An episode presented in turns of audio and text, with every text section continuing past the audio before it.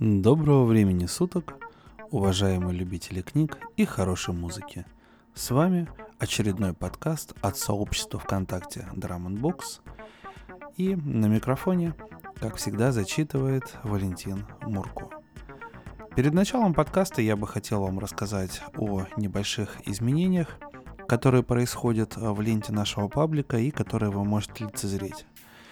А, мы решили добавить а, ежедневные новости музыки и литературы, добавить э, немножко контента в ленту, чтобы пока вы ждете новый подкаст, вам было что почитать или послушать на досуге. Надеюсь, что нововведения придутся вам по душе, и вы будете активно ставить сердца, там, лайки и писать комментарии касаемо выпускаемого контента.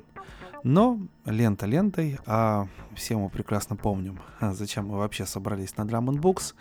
И, конечно же, речь идет о книгах. Сегодня э, состоится дебют людей, которых по логике вещей нужно было ожидать едва ли не в самом начале проекта. Объясню почему. Потому что российская фантастика сейчас, ну вот последние там 20 лет, пышет э, яркими красками множество писателей, а в советские годы фантастов можно было пересчитать по пальцам двух рук, и, естественно, особняком стоят братья Стругацкие, Аркадий и Борис, которые сделали, как мне кажется, даже слишком много для отечественной фантастики, подняв планку выпускаемых произведений практически на недосягаемую для наших широт величину. И помимо монументальных томов или больших романов, которые экранизировались, некоторые неоднократно, также Аркадий Борис, а, запис... записывая, это я записываю, писали романы, которые... Ой, романы. Писали рассказы, которые не такие большие, но не менее интересные. И я думаю, что сегодня мы как раз и посвятим подкаст одним из рассказов. И начнем, пожалуй, с рассказа, который называется «Забытый эксперимент». Тестуда остановился перед шлагбаумом. Шлагбаум был опущен, над ним медленно мигал малиновый фонарь. По сторонам уходили в темноту ажурные решетки металлической ограды. «Биостанция», — негромко сказал Беркут. «Давайте выйдем». Полисов выключил двигатель. Когда они вылезли, фонарь над шлагбаумом потух, и вдруг густо взревела сирена. Иван Иванович вздохнул полной грудью и сказал, разминая ноги. «Сейчас кто-нибудь прибежит и станет уговаривать не рисковать жизнью и здоровьем. Для чего мы здесь остановились?» Метрах в тридцати справа от шоссе в теплом сумраке смутно белели стены старых коттеджей. Через бурьян вела узкая тропинка. Одно из окон осветилось, стукнула рама, кто-то сиплым голосом осведомился. «Новокаин привез?» И, не дожидаясь ответа, добавил сварливо. «Сто раз я тебе говорил. Останавливайся подальше. Не буди людей». Снова стукнула рама и стало тихо. «Хм...» — хмыкнул Иван Иванович. «Ты привез новокаин, Беркут?» Возле коттеджа появился темный силуэт, и прежний голос позвал. «Валентин!» Он нас, видно, с кем-то путает.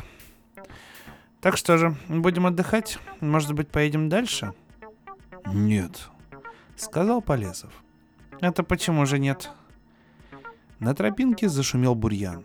Меж стволов сосен замелькал огонек папироса. Огонек описывал замысловатые кривые, рассыпая длинные струи гаснущих искр. «Сначала разведка», — сказал Полесов. Человек с папиросой продрался наконец через бурьян, а вышел на шоссе и сказал. «Проклятая крапива! Ты привез новокаин! Валентин, кто это с тобой?» «Видите ли...» — снисходительно начал Иван Иванович. «Дьявол! Это не Валентин!» — удивился человек с папиросой. «А где Валентин?» «Представления не имею», — сказал Иван Иванович. «Мы из ИНКМ». «А из... А, -а — сказал незнакомец. «Очень приятно. Вы, вы извините». Он стыдливо запахнул халат. Я несколько не гляжу. Начальник биостанции Круглис. Представился он. Но я думал, что приехал Валентин. Значит, вы геологи? Нет, мы не геологи. Мягко возразил Беркут. Мы из Института неклассических механик. Мы физики. Физики? Биолог бросил папиросу. Позвольте, физики. Так это вы едете в эпицентр? Совершенно верно. Подтвердил Беркут. С вашего разрешения. Это именно мы едем в эпицентр. Разве вас не предупредили? Биолог перевел взгляд на исполинскую черную массу тестуда. Затем он обошел Беркута, приблизился к машине и похлопал ладонью по броне. «Дьявол!» — сказал он с восхищением и завистью. «Танк высшей защиты, да? Черт! Везет вам физикам. А я бьюсь уже второй год и не могу получить разрешение на глубокую разведку. А мне она нужна позарез. Я бы там... Слушайте, товарищи, проговорил он унылым голосом. Возьмите меня с собой. Что вам стоит, в конце концов? Нет, сразу ответил Полесов. Мы не имеем права, мягко сказал Беркут. Нам очень жаль. Понимаю. Буркнул биолог и вздохнул. Да, меня предупредили. Только я не ждал вас так скоро. Да Лантанида, нас подбросили по воздуху. Объяснил Беркут. Наступила глубокая сонная тишина, от которой сразу стало темнее. Потом невдалеке кто-то крикнул несколько раз странно и тоскливо. В чаще леса сорвалась шуршанием тяжелая шишка, царапнула густые ветви и гулко ударилась о землю. «Филин», — сказал биолог. Не похоже. Усомнился Полисов. Биолог засопел. «Мальчик, вы когда-нибудь слыхали, как кричит филин? Не один раз. А вы когда-нибудь слыхали, как кричит филин с той стороны? То есть? Из-за кордона, из-за шлагбаума, с той стороны.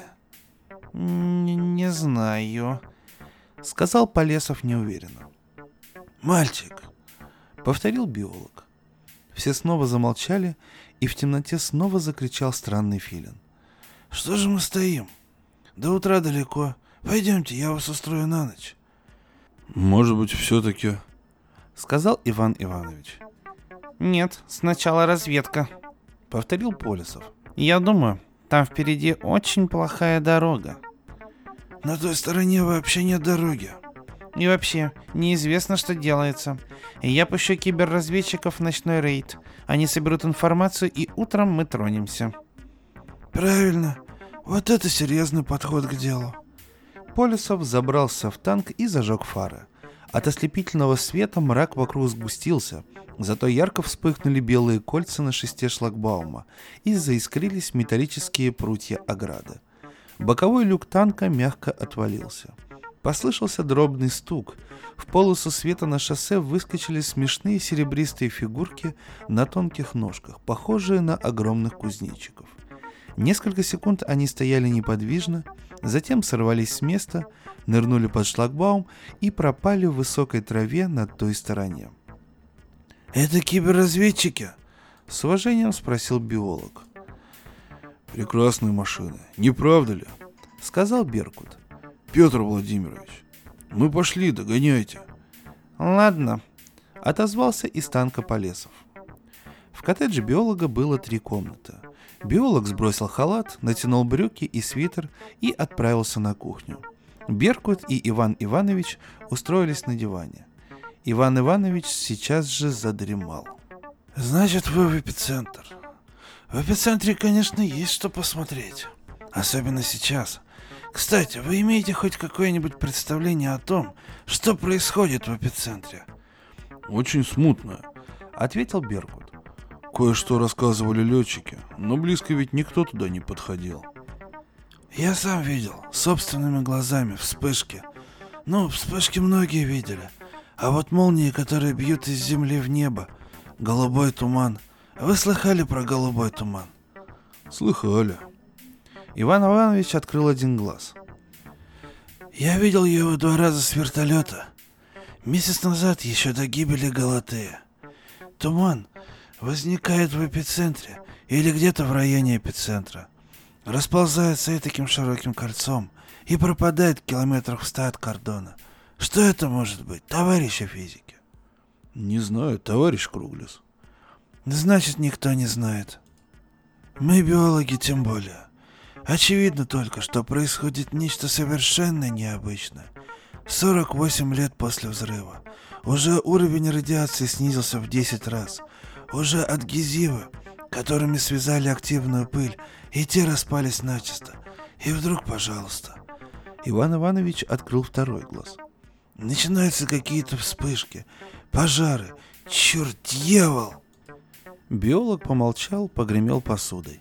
Стало слышно, как уютно свистит закипающий чайник. Пожаров, правда, больше не бывает. Должно быть, все выговорило, что могло сгореть. Но вспышки. Первая случилась четыре месяца назад, в начале мая.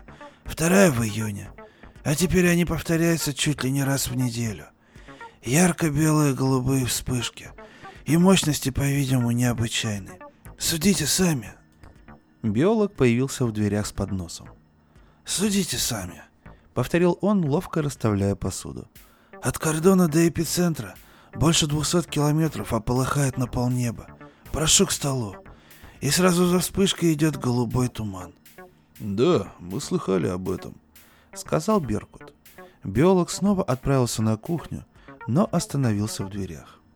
Вам известно, что последняя вспышка была вчера ночью. Да, спасибо, сказал Беркут. Должен же кто-нибудь начать, проворчал Иван Иванович. Слушайте, где Полисов? Биолог пожал плечами, скрылся в кухне и вернулся с шумящим чайником. Давайте чай пить, подставляйте стаканы. Иван Иванович допивал второй стакан, когда дверь распахнулась и вошел Полисов. Он был очень бледен и держался за правую щеку. «Что с вами, Петр Владимирович?» — спросил Перкут. «Кто-то ужалил меня», — сказал Полисов. «Вероятно, комар?» «Вероятно». Полисов злобно оскалился. «Только у него пулемет вместо жала, у этого комара». «Комар с той стороны. Очень просто. Садитесь, пейте чай». «А кто это орет в кюветах? Я думал, там кто-нибудь тонет». «Лягушки. Тоже с той стороны». Иван Иванович со стуком поставил стакан на блюдце, вытер багровое лицо и спросил. «Мутация?» «Мутация. Здесь настоящий заповедник мутаций. Во время взрыва и после, когда уровень радиации был высок, животные в зоне пострадали ужасно. Понимаете? Сразу после взрыва зону огородили, и они не успели разбежаться. Первое поколение сейчас уже вымерло, все последующие изуродованы. Мы здесь восьмой год наблюдаем за ними. Иногда ловим, иногда ставим автокинокамеры. К сожалению, нам запрещают уходить на ту сторону, глубже, чем на пять километров. Один наш сотрудник все же рискнул. Принес фотографии, образцы и прихворнул немного. Нам здорово влетело тогда. Биолог закурил. Вы сами увидите, что там творится. Возникли совершенно новые формы, странные и удивительные. Мы все-таки набрали большой материал. Многие виды просто вымерли. Например, медведи вымерли начисто. Другие приспосабливаются, хотя и не знаю, можно ли употреблять этот термин. Вернее сказать, дали мутация. Жизнеспособные в условиях повышенной активности. Но знаете ли... А как они реагируют на все это? Спросил Иван Иванович. На вспышки и так далее. Скверно реагируют, очень скверно. Боюсь, нашему заповеднику приходит конец. Раньше они очень редко подходили к ограде. Крупных животных мы почти не видели. А вот прошлым месяцем сотни дьявольских уродов вдруг среди бела дня устремились прямо на шлагбаум. Зрелище не для слабонервных. Мы выловили несколько штук. Остальных отпугнули ракетами. Мы выловили несколько штук, остальных отпугнули ракетами. Не знаю уж, от чего они спасались. От вспышек, от голубого тумана или еще от чего-нибудь. Вероятно, от голубого тумана. Думаю, в конце концов, они все вымрут. И комаров здесь за последние месяцы стало больше. И птиц, и лягушек. Вот тот филин, например. Он ткнул окурок в пепельницу и закончил неожиданно. Так что будьте осторожны там. Ничего. Все-таки у нас танк высшей защиты, сказал Полисов. Биолог внимательно поглядел на его распухшую щеку и сказал. Знаете что? Давайте я вам укольчик небольшой сделаю. Чем черт не шутит. Полисов поколебался секунду, взглянул на Беркута и встал. «Пожалуй», — пробормотал он. Утром Беркут проснулся от того, что совсем близко кто-то заревел страшным ревом. Беркут отбросил простыни и подошел к окну. У соседнего коттеджа стоял начальник биостанции Круглис и незнакомый человек в белом халате. Круглис курил и морщился, а человек в халате говорил, размахивая руками. Утро было солнечное. Между стволами сосен в розовой дымке темнела угловатая туша тестуда. Возле тестуда возился Полисов. Вероятно, разведчики уже вернулись, подумал Беркут. Он аккуратно убрал постель в стенную нишу, принял душ и со вкусом позавтракал. Выпил два стакана крепкого чая и съел два ломтя ветчины. Ветчина была отличная, обезжиренная, розовая, как утренний туман, и такая же нежная. На крыльце Беркут столкнулся с Иваном Ивановичем. «Доброе утро!» Приветствовал его Иван Иванович. «А я иду тебя будить. Разведчики вернулись». «Что-нибудь интересное?» Иван Иванович раскрыл было рот, но позади коттеджа кто-то опять заревел глухо и протяжно. Беркут вздрогнул. «Это дикий кабан. Его поймали на той стороне». «По-моему, это больше похоже на рев медведя». «Что ты? Медведи вымерли, как известно». «Ладно, пусть их. Что принесли разведчики?» «Опять неожиданность. В общем, пойдем к Полисову». Они пошли по тропинке, и мокрый от росы бурьян хлестал их по ногам. «Здесь такая крапива! Сволочь, а не крапива!» Полисов стоял, прислонившись к броне, и рассеянно крутил в пальцах узкую ленту фотопленки. Правая щека у него была заметно полнее левой. «Доброе утро, Петр Владимирович!» «Доброе утро, товарищ Беркут!» — ответил Полисов и осторожно потрогал щеку. «Болит?» Полисов вздохнул и сказал. Киберы вернулись. Я просмотрел информацию, и она мне не нравится. Нет дороги. Не знаю. Полисов опять потрогал щеку. Здесь что-то очень странное. Вот. Он протянул Беркуту пленку. Пленка была совершенно черная. «Засвечено?» — спросил Беркут. «Засвечено. С начала и до конца словно ее со вчерашнего дня держали в реакторе. Не понимаю, как это могло получиться. Максимальный уровень радиации, который зафиксировали разведчики, полтора десятка рентген в час. Сущие пустяки. Но самое главное, киберы почему-то не дошли до эпицентра. Не дошли? Они вернулись, не выполнив задание. Прошли все 120 километров и вернулись. Словно получили команду назад. Или испугались. Откровенно говоря, мне это не нравится. Некоторое время все молчали и глядели за шлагбаум. Дорога там еще была, но бетон потрескался и густо пророс гигантским лопухом. Недалеко от шлагбаума из лопухов торчал большой красный цветок. Над ним крутилась белокрылая бабочка. Дальше над дорогой нависала, зацепившись верхушкой за ветви соседних деревьев, сухая осина с голыми растопыренными сучьями – Значит, информации у нас практически нет. Проговорил Беркут задумчиво. Полисов смотал пленку и сунул ее в карман комбинезона. «Можно послать разведчиков еще раз», — сказал он. «Мы и так потеряли много времени», — нетерпеливо сказал Иван Иванович и поглядел на Беркута. «Давайте двигаться. На месте разберемся». «Можно выслать разведчиков по пути», Полисов тоже поглядел на Беркута. «Ладно, будем двигаться. Петр Владимирович, сходите, пожалуйста, к биологам и передайте, что мы уходим. И поблагодарите от всех нас». «Слушаюсь, товарищ Беркут». Полисов отправился к коттеджам и через минуту вернулся с Круглисом. «Мы уходим. Большое спасибо за приют. Пожалуйста, Медленно сказал биолог. счастливого пути. Спасибо. Здесь у вас было замечательно. Просто как на курорте. Дикий кабан снова заревел по медвежьему из-за деревьев. Вы извините, но мы, право же, не можем вас взять с собой. Не можем, не имеем разрешения. Понимаю. Ха, жаль, конечно. Ничего, придет когда-нибудь и наш черед. Наверное, после нас пошлют вас. Да, вполне возможно. Счастливого пути. Желаю удачи. Спасибо. Повторил Беркут и пожал биологу руку. До свидания, спасибо. Я постараюсь поймать для вас как-нибудь филина. Они залезли в танк, люк захлопнулся. Биолог помахал рукой и отступил к обочине. Медленно поднялся автоматический шлагбаум. Тяжелая машина дрогнула, загудела и двинулась вперед, оставляя в бурьяне широкие колеи. Биолог провожал ее глазами. Вот она прошла под завалившейся осиной и задела ее. Дерево треснуло, ломаясь пополам, и с глухим стуком рухнуло поперек просеки, которая когда-то была автострадой. Тестуда стоял, сильно накренившись, тихий и совершенно неподвижный.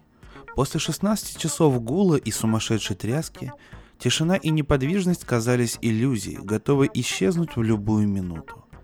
По-прежнему у них были стиснуты зубы и напряжены мускулы, по-прежнему звенело в ушах. Но ни Полисов, ни Беркут, ни Иван Иванович не замечали этого. Они молча глядели на приборы. Приборы безбожно врали. Два часа назад, в полночь, пеленгирующие станции дали Полюсову его координаты. Тестуда находился в распадке, в 70 километрах к югу-востоку от эпицентра. В 0.15 Лантонит впервые не послал очередного вызова. Связь прервалась. В 0.47 репродуктор голосом Леминга гаркнул. Немедленно! В час 10 пошел сильный дождь. В час 18 погас экран инфракрасного проектора. Полисов пощелкал переключателями, выругался, включил фары и уперся лбом в замшевый нарамник перископа. В час 55 он оторвался от перископа, чтобы попить, взглянул на приборы, зарычал и остановил машину. Приборы безбожно врали. Снаружи была черная сентябрьская ночь. Лил проливной дождь, но стрелка гигрометра нагло стояла на нуле, а термометр показывал минус 8.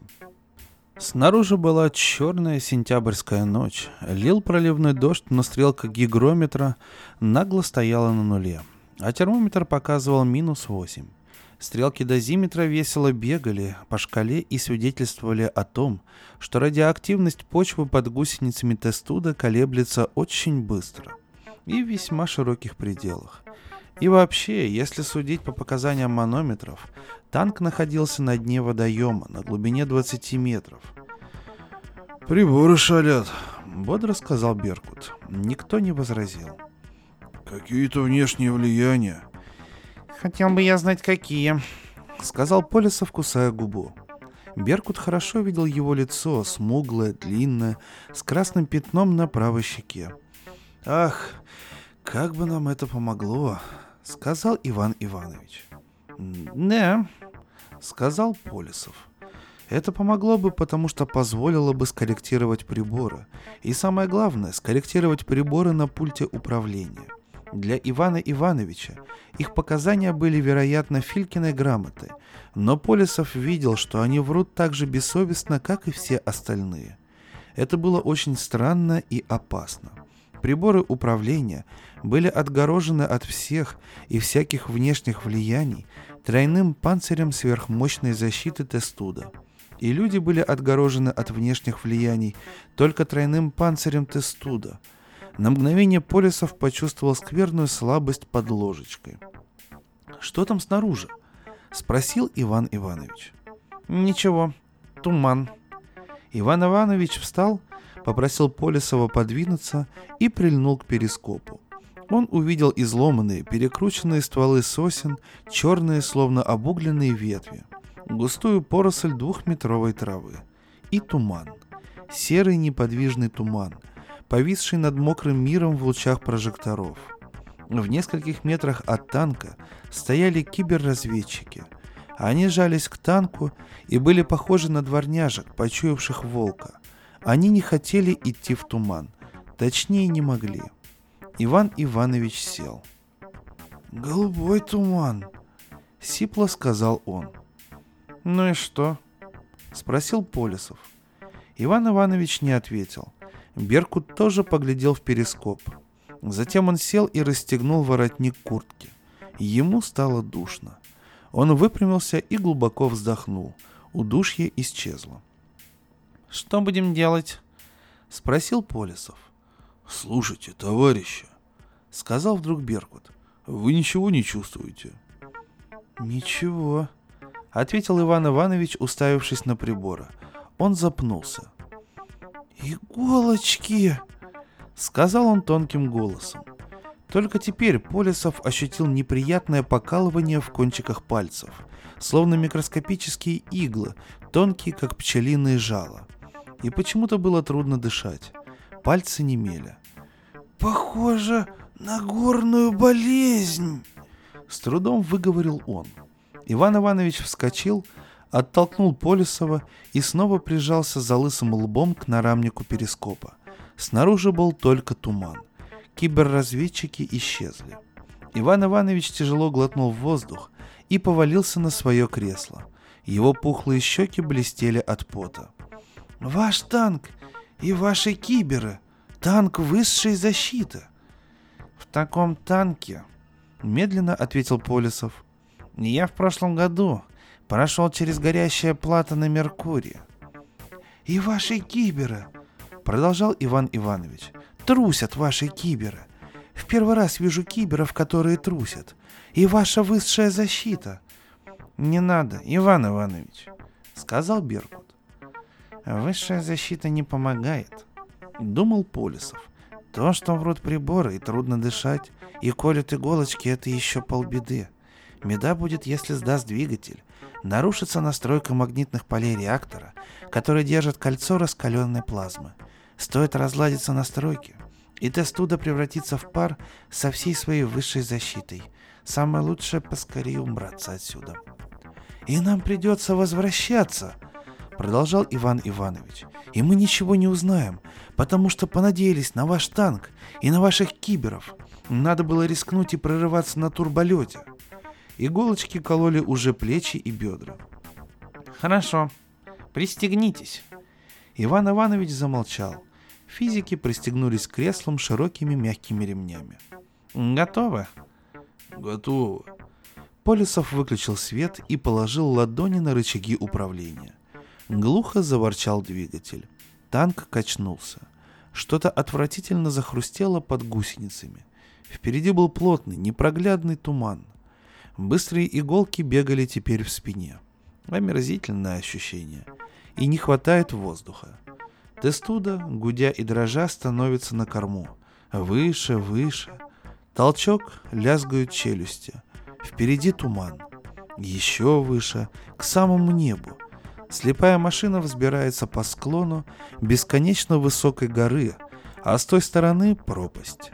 А в реакторе с воем рвется из магнитных цепей лиловое пламя плазмы. Сейчас Полисов оторвался от перископа и мельком взглянул на приборы. Если показания приборов правильны, реактор Тестуда через секунду взорвется. Но приборы врут. Их сбивают внешние влияния, которые забираются под тройную шкуру высшей защиты. Танк перевалил через вершину и начал спуск. Руки онемели, Иголочки пляшут где-то рядом с сердцем. Скоро одна уколет и конец. Скоро плазма лизнет стенки реактора и конец. Рядом болтается в своих ремнях Беркут, безвольный как кукла. Очнувшись, Беркут увидел освещенный экран, словно окно из темной комнаты на лесную поляну. Тумана больше не было. Экран работал прекрасно. Были видны мокрые кусты и мокрая трава, и мокрые голые стволы. Неба не было видно. На поляну вышло огромное животное и остановилось, уставившись на Тестуда. Беркут не сразу понял, что это лось. У животного было тело лося, но не было его горделивой осанки. Ноги искривлены, голова гнулась к земле под чудовищной грудой роговых наростов. У лося вообще очень тяжелые рога, но у этого на голове росло целое дерево, и шея не выдерживала многопудовой тяжести. «Что это?» Нехорошим голосом спросил Иван Иванович. Беркут понял, что Иван Иванович тоже был в обмороке. «Лось!» — сказал он и позвал. «Петр Владимирович!» «Я, товарищ Беркут!» — отозвался Полисов. У него тоже был нехороший голос. «Выбрались, кажется». «Кажется. Неужели это лось?» «Это лось с той стороны», — сказал Иван Иванович голосом биолога. Он удивительно хорошо умел подражать голосам других людей. «Как вы себя чувствуете, товарищи?» — спросил Беркут. «Прекрасно», — ответил Иван Иванович. «У меня болит щека, но приборы опять в порядке». Лось понуро подошел почти вплотную и теперь стоял, шевеля ноздрями. «У него нет глаз», — сказал вдруг Полисов ровным голосом. У лося не было глаз. Вместо глаз белела скользкая плесень. «Спугните его, Петр Владимирович, пожалуйста», — прошептал Беркут. Полисов включил сирену. Лось постоял, шевеля ноздрями, повернулся и медленно, судорожно переставляя ноги, побрел прочь. Он шагал мучительно неуверенно, как будто вместо полного шага каждый раз делал только половину. Голова его была придавлена к земле, впалые бока влажно блестели. «Как бог черепаху!» — пробормотал Иван Иванович. Они смотрели на лося, как он бредет, путаясь в высокой мокрой траве. Потом лось скрылся за деревьями. Беркут сказал. «Петр Владимирович, вы просто молодец!» «Что такое?» — спросил Полисов. «Вы нас вытащили из такого мешка!» «Чепуха», — сказал Полисов спокойно. «Нет, в самом деле, я просто не представляю, как вам это удалось. Я, например, лежал без памяти, как девчонка». Полисов промолчал. Он включил двигатель и выпустил разведчиков. Киберы выскочили, осмотрелись и поспешили вперед. Теперь они ничего не боялись. Тестуда с гулом покатился вслед за ними. Поздним утром Тестуда разбросал последний завал и выкарабкался на край гигантской котловины. Тайга была позади, темно-зеленая, мокрая после ночного дождя, тихая и строгая под ослепительным солнцем. Там, где прошел танк, осталась широкая просека, по сторонам которой валялись обугленные, заляпанные белой плесенью стволы. Внизу в котловине лежали развалины старинной лаборатории. Земля была голая и черная, от нее шел пар. Пар искажал перспективу. Черные руины дрожали и расплывались в струях теплого воздуха. «Боже мой!» — дребезжащим голосом проговорил Иван Иванович. «Боже мой!» Он хорошо помнил это место, хотя прошло уже полвека. На обширной, залитой белым бетоном площади сверкало под солнцем великолепное чудовище. Двухкилометровое кольцо мезонного генератора, окруженное стеклянными башнями регулирующих устройств. И в один день, в одну сто миллионную долю секунды всего этого не стало. Зарево видели на сотни километров, а удар отметили все сейсмостанции Сибири. «Все-таки разрушения не так уж велики», — сказал Беркут, словно утешая. «Я думал, здесь ничего нет, только голая земля». «Боже мой!» — повторил Иван Иванович. Он потер пальцами небритый, скрипящий подбородок и сказал. «Вон там была релейная станция, я ее строил. Там хозяйство Чебоксарова, светлая ему память. Ничего не осталось».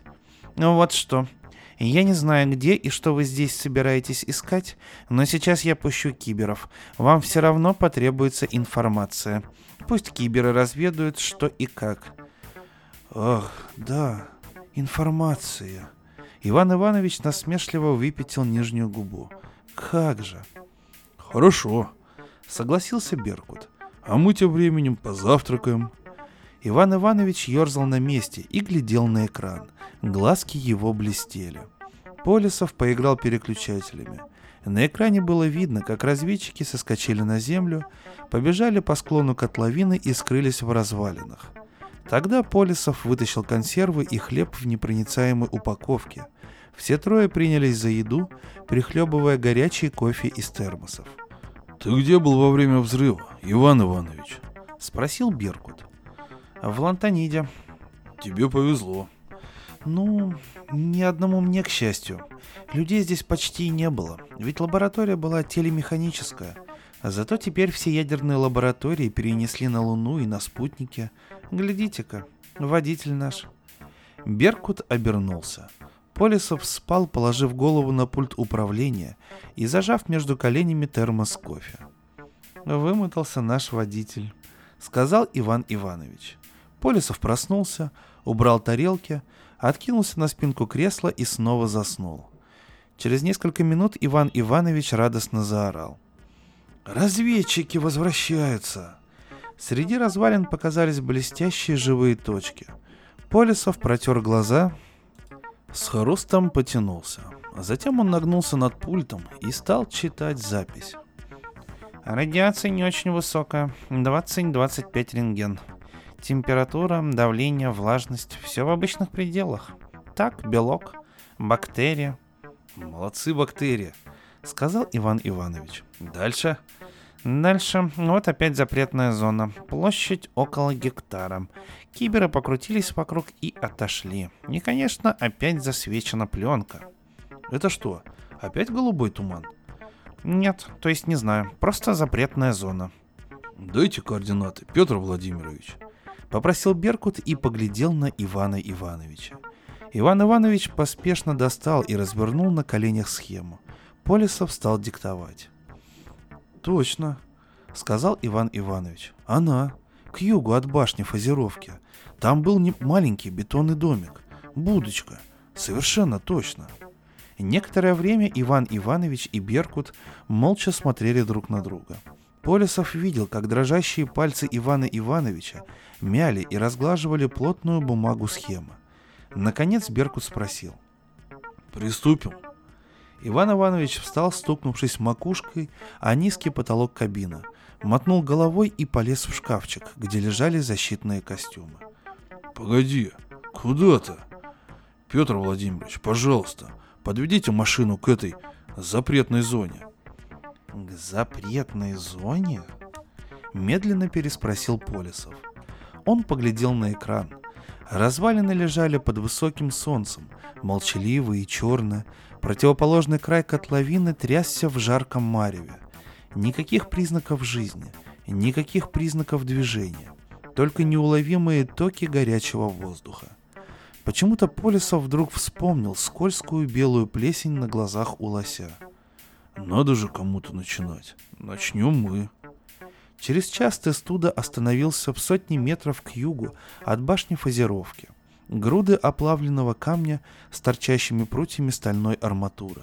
Экран работал прекрасно. На обугленной земле была видна каждая песчинка. Земля поднималась невысоким валом, окружавшим обнаженный свод какого-то подземного сооружения. Свод был серый, шершавый, и в центре его зияло круглое черное отверстие. «Здесь?» — спросил Беркут.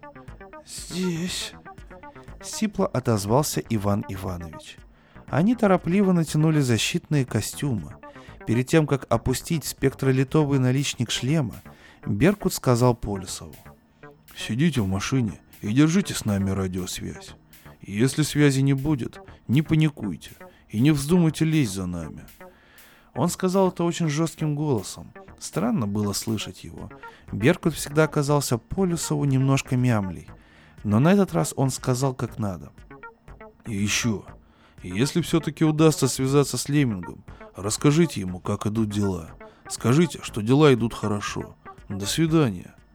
Они вылезли из танка, впереди Беркут, за ним Иван Иванович с мотком троса через плечо. Порисов видел, как они перебрались через земляной вал, прошли по бетону и остановились над черным отверстием. Они были похожи на водолазов в желтых сморщенных спецкостюмах и головастых шлемах. Иван Иванович сбросил трос и заделал его конец в бетон. Беркут спросил. «Как слышите меня, Петр Владимирович?» Полисов ответил, что слышит хорошо. «Вы, Петр Владимирович, только не беспокойтесь. Все будет в порядке. Мы осмотрим внизу помещение и сразу вернемся». «Пошли, пошли!» Заторопил Иван Иванович. Он полез первым, и Полисов слышал, как он кряхтит и бормочет в полголоса. Беркут стоял нагнувшись, уперев руки в колени. «Есть!» Послышался в наушниках голос Ивана Ивановича. «Я на полу! Спускайся, Беркут!» Беркут махнул рукой и тоже исчез в отверстие. Минут пять все было тихо. Потом голос Беркута спросил. «Что это?» «Обыкновенный трансформатор, только очень старый». «Такое впечатление, будто его жевали». Физики замолчали. Полюсову показалось, что кто-то тяжело дышит в микрофон. Он потрогал верньер. Кто-то с хрипом, словно астматик, равномерно втягивал и выпускал воздух. «Как дела?» На всякий случай спросил Полисов. Голос Беркута донесся глухо, как из подушки. «Все хорошо, Владимир Петрович. Мы идем дальше». В приемнике щелкнуло и наступила тишина. Полисов достал из кармана тюбик со спарамином, проглотил таблетку и посмотрел на экран. По ту сторону земляного вала, недалеко от опушки тайги, валялись исковерканные обломки. Изломы металлопласта ярко искрились на солнце. Это была Галатея. Автоматический турболет, высланный в эпицентр для разведки месяц назад. Галатея взорвалась над эпицентром по неизвестным причинам, и с тех пор Леминг запретил воздушные разведки. Полисов проговорил в микрофон. «Товарищ Беркут, вы меня слышите? Иван Иванович!» Ему не ответили, и он подумал, что пора, пожалуй, вылезать. Но сначала он решил еще раз попробовать соединиться с Лантонидом.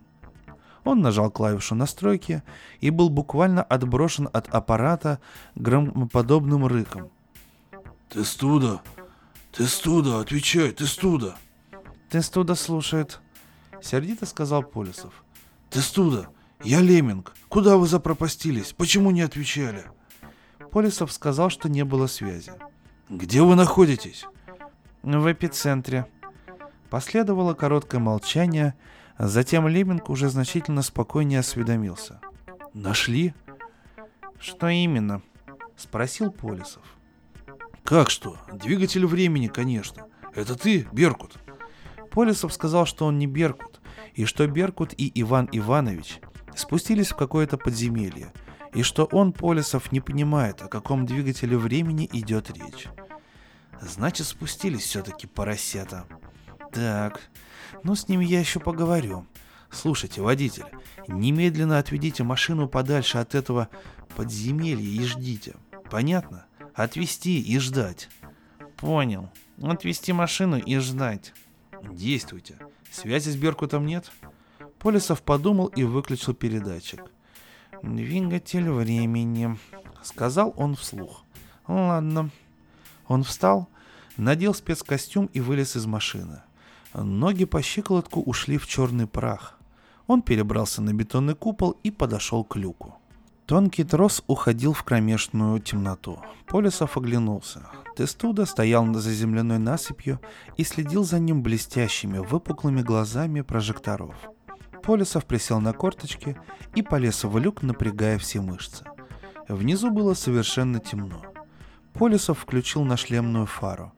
Пятно света скользнуло по изрытым стенам, по остаткам развороченных приборов, по полу, покрытому слоем пыли, тонкой как пудра.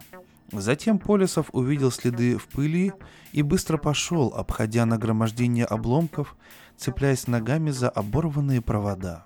И он опять услышал, как кто-то хрипло и равномерно дышит в радиофоне. Поворот, длинный узкий коридор. Еще поворот. Полисов кубарем скатился по металлической лестнице. В кончиках пальцев появилось знакомое ощущение. Сотни крошечных иголочек вонзаются под кожу. Полисов побежал. Еще одна лестница, еще один коридор. Ритмичный хрип в наушниках вырос в мощный свирепый рев.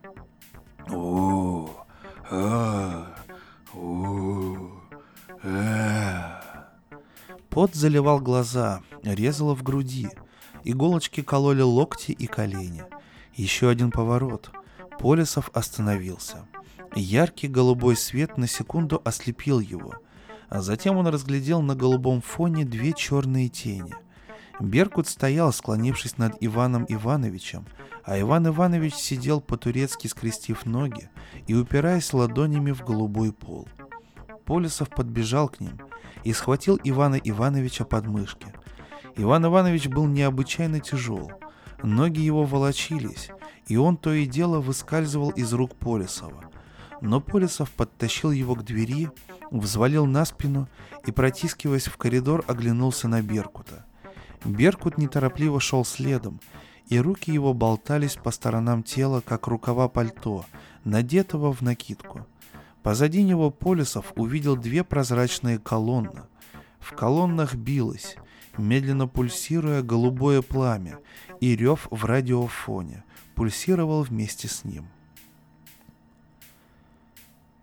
Иван Иванович, багровый и благожелательный от стаканчика коньяка, сказал. «Да, это было здорово, доложу я вам». «И еще?» — спросил Полисов. «Нет, хватит». «А вам, товарищ Беркут?» Беркут улыбнулся. Спасибо, Петр Владимирович. Не хочу. Свяжитесь с Лемингом, если вам не трудно. Полисов завинтил флягу и подсел к передатчику. Беркут откинулся на спинку сиденья, продолжая улыбаться.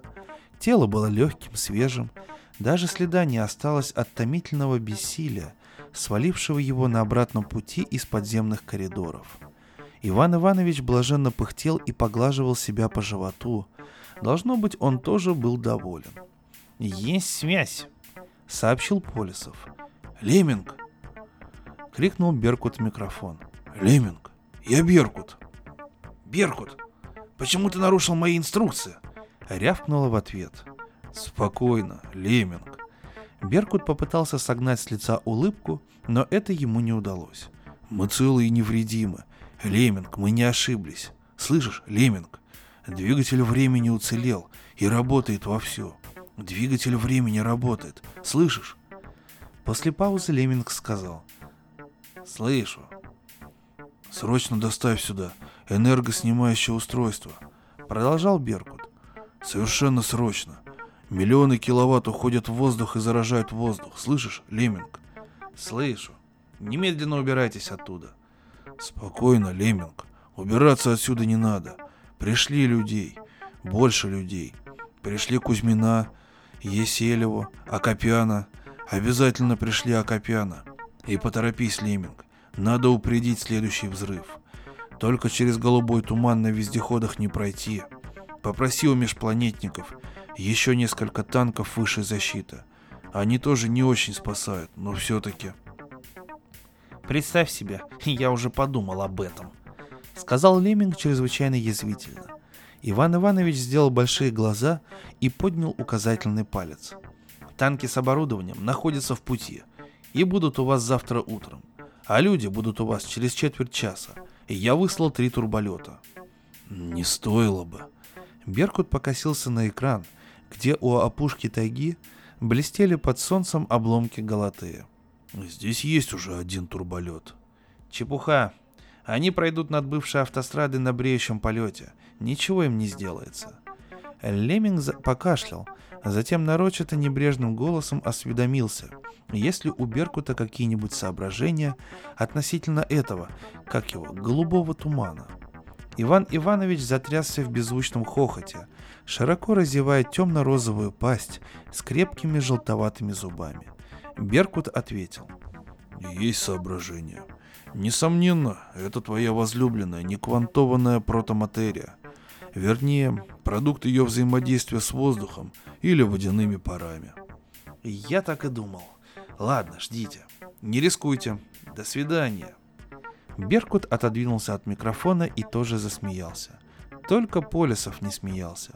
Он был бледен и осунулся от утомления. Он принял еще одну таблетку спарамина, поэтому спать ему не хотелось, но он чувствовал себя неважно. К тому же он впервые в жизни не понимал, что происходит вокруг него, и это его злило и мучило. Его злил самодовольный Иван Иванович и даже мягкий Беркут, хотя он сознавал, что это совсем никуда не годится. В конце концов, он поборол гордость и резко спросил. «Что такое двигатель времени?» Физики поглядели на него, а затем друг на друга. Беркут покраснел и, запинаясь, сказал. «Мы совсем забыли. Простите, Петр Владимирович. Сначала мы не были уверены, а потом это удача. Это было так неожиданно. Ах, как нехорошо получилось. Двигатель времени, сказал Иван Иванович с усмешечкой. Есть не что иное, как вечный двигатель, перпетуум, так сказать, мобиля. Не надо, Иван. Сейчас я вам все объясню, Петр Владимирович. Только вы не обижайтесь на нас, пожалуйста. Вы знакомы с Тау-механикой? Полюсов угрюмо покачал головой. Он все еще злился, хотя Беркут опять нравился ему. Тогда это сложнее. Но я все-таки постараюсь объяснить. Он очень старался объяснить. Полюсов тоже очень старался понять.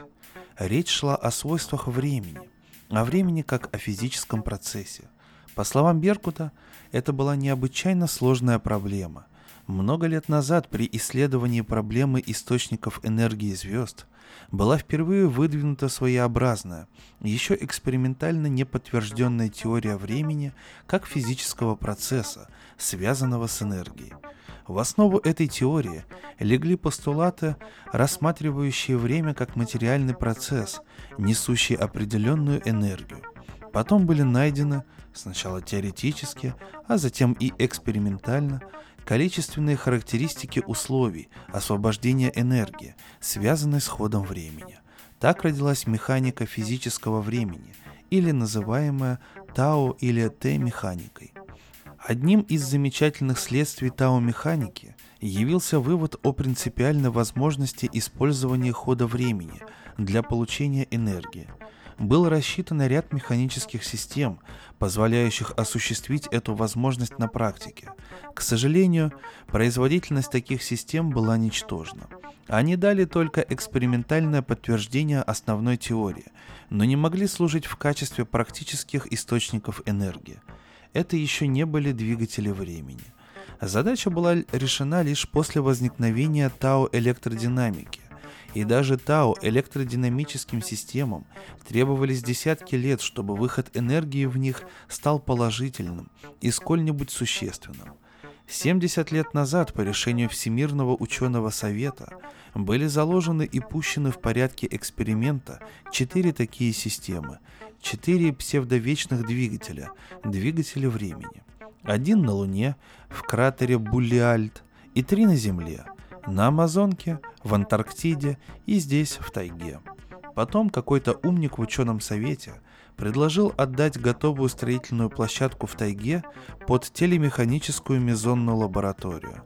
Предложение приняли, лабораторию построили, и 48 лет назад она взлетела на воздух. Деятельность лаборатории, разумеется, не имела никакого отношения к двигателю времени – но двигатель сочли разрушенным, потому что разрушения были действительно очень велики. Проникнуть на территорию, где размещалась опытная установка, оказалось невозможно. Да и не было, казалось, надобности. Внимание исследователей сосредоточилось на остальных трех системах, и эксперимент в тайге был забыт.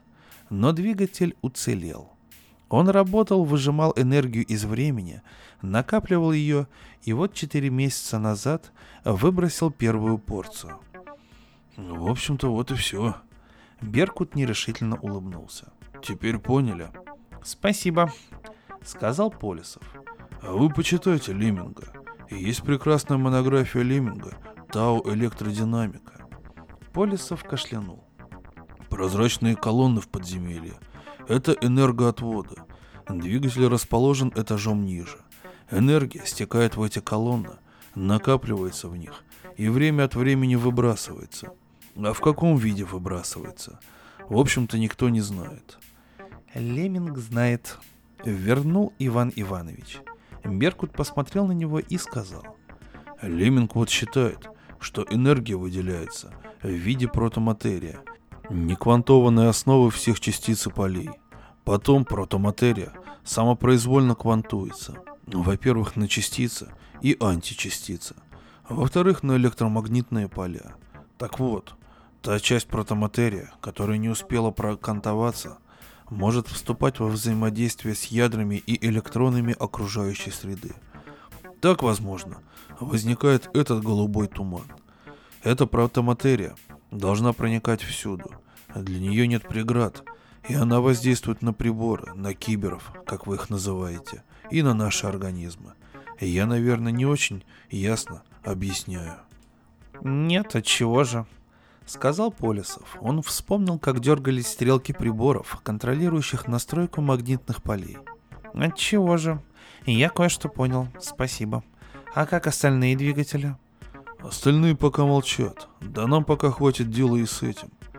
Мы построим здесь город-лабораторию, сказал Иван Иванович, жадно глядя на экран. Мы заложим новые двигатели, более совершенные. И я еще доживу до того времени, когда мы забросим в пространство первые корабли, которые будут нести само время. Он вдруг повернулся к Полюсову и сказал, «А Тао-механику нужно знать, юноша. Основам Тао-механики уже учат в школе». «Неправда, Иван Иванович», — сказал Беркут. «Правда. Мне внук рассказывал. Но я не об этом. У меня есть к вам предложение, Полисов. Нам здесь понадобится водитель с крепкими нервами. Как вы на это смотрите?» Полисов покачал головой. «Нет, мне придется вернуться на Меркурий. Там тоже нужны водители с крепкими нервами». Иван Иванович насупился. «Была бы честь предложена». Проворчал он. «Вот они», — сказал Беркут. Из-за тайги одна за другой беззвучно взлетели серебристые птицы. Низко прошли над черной землей и сели, сложив крылья.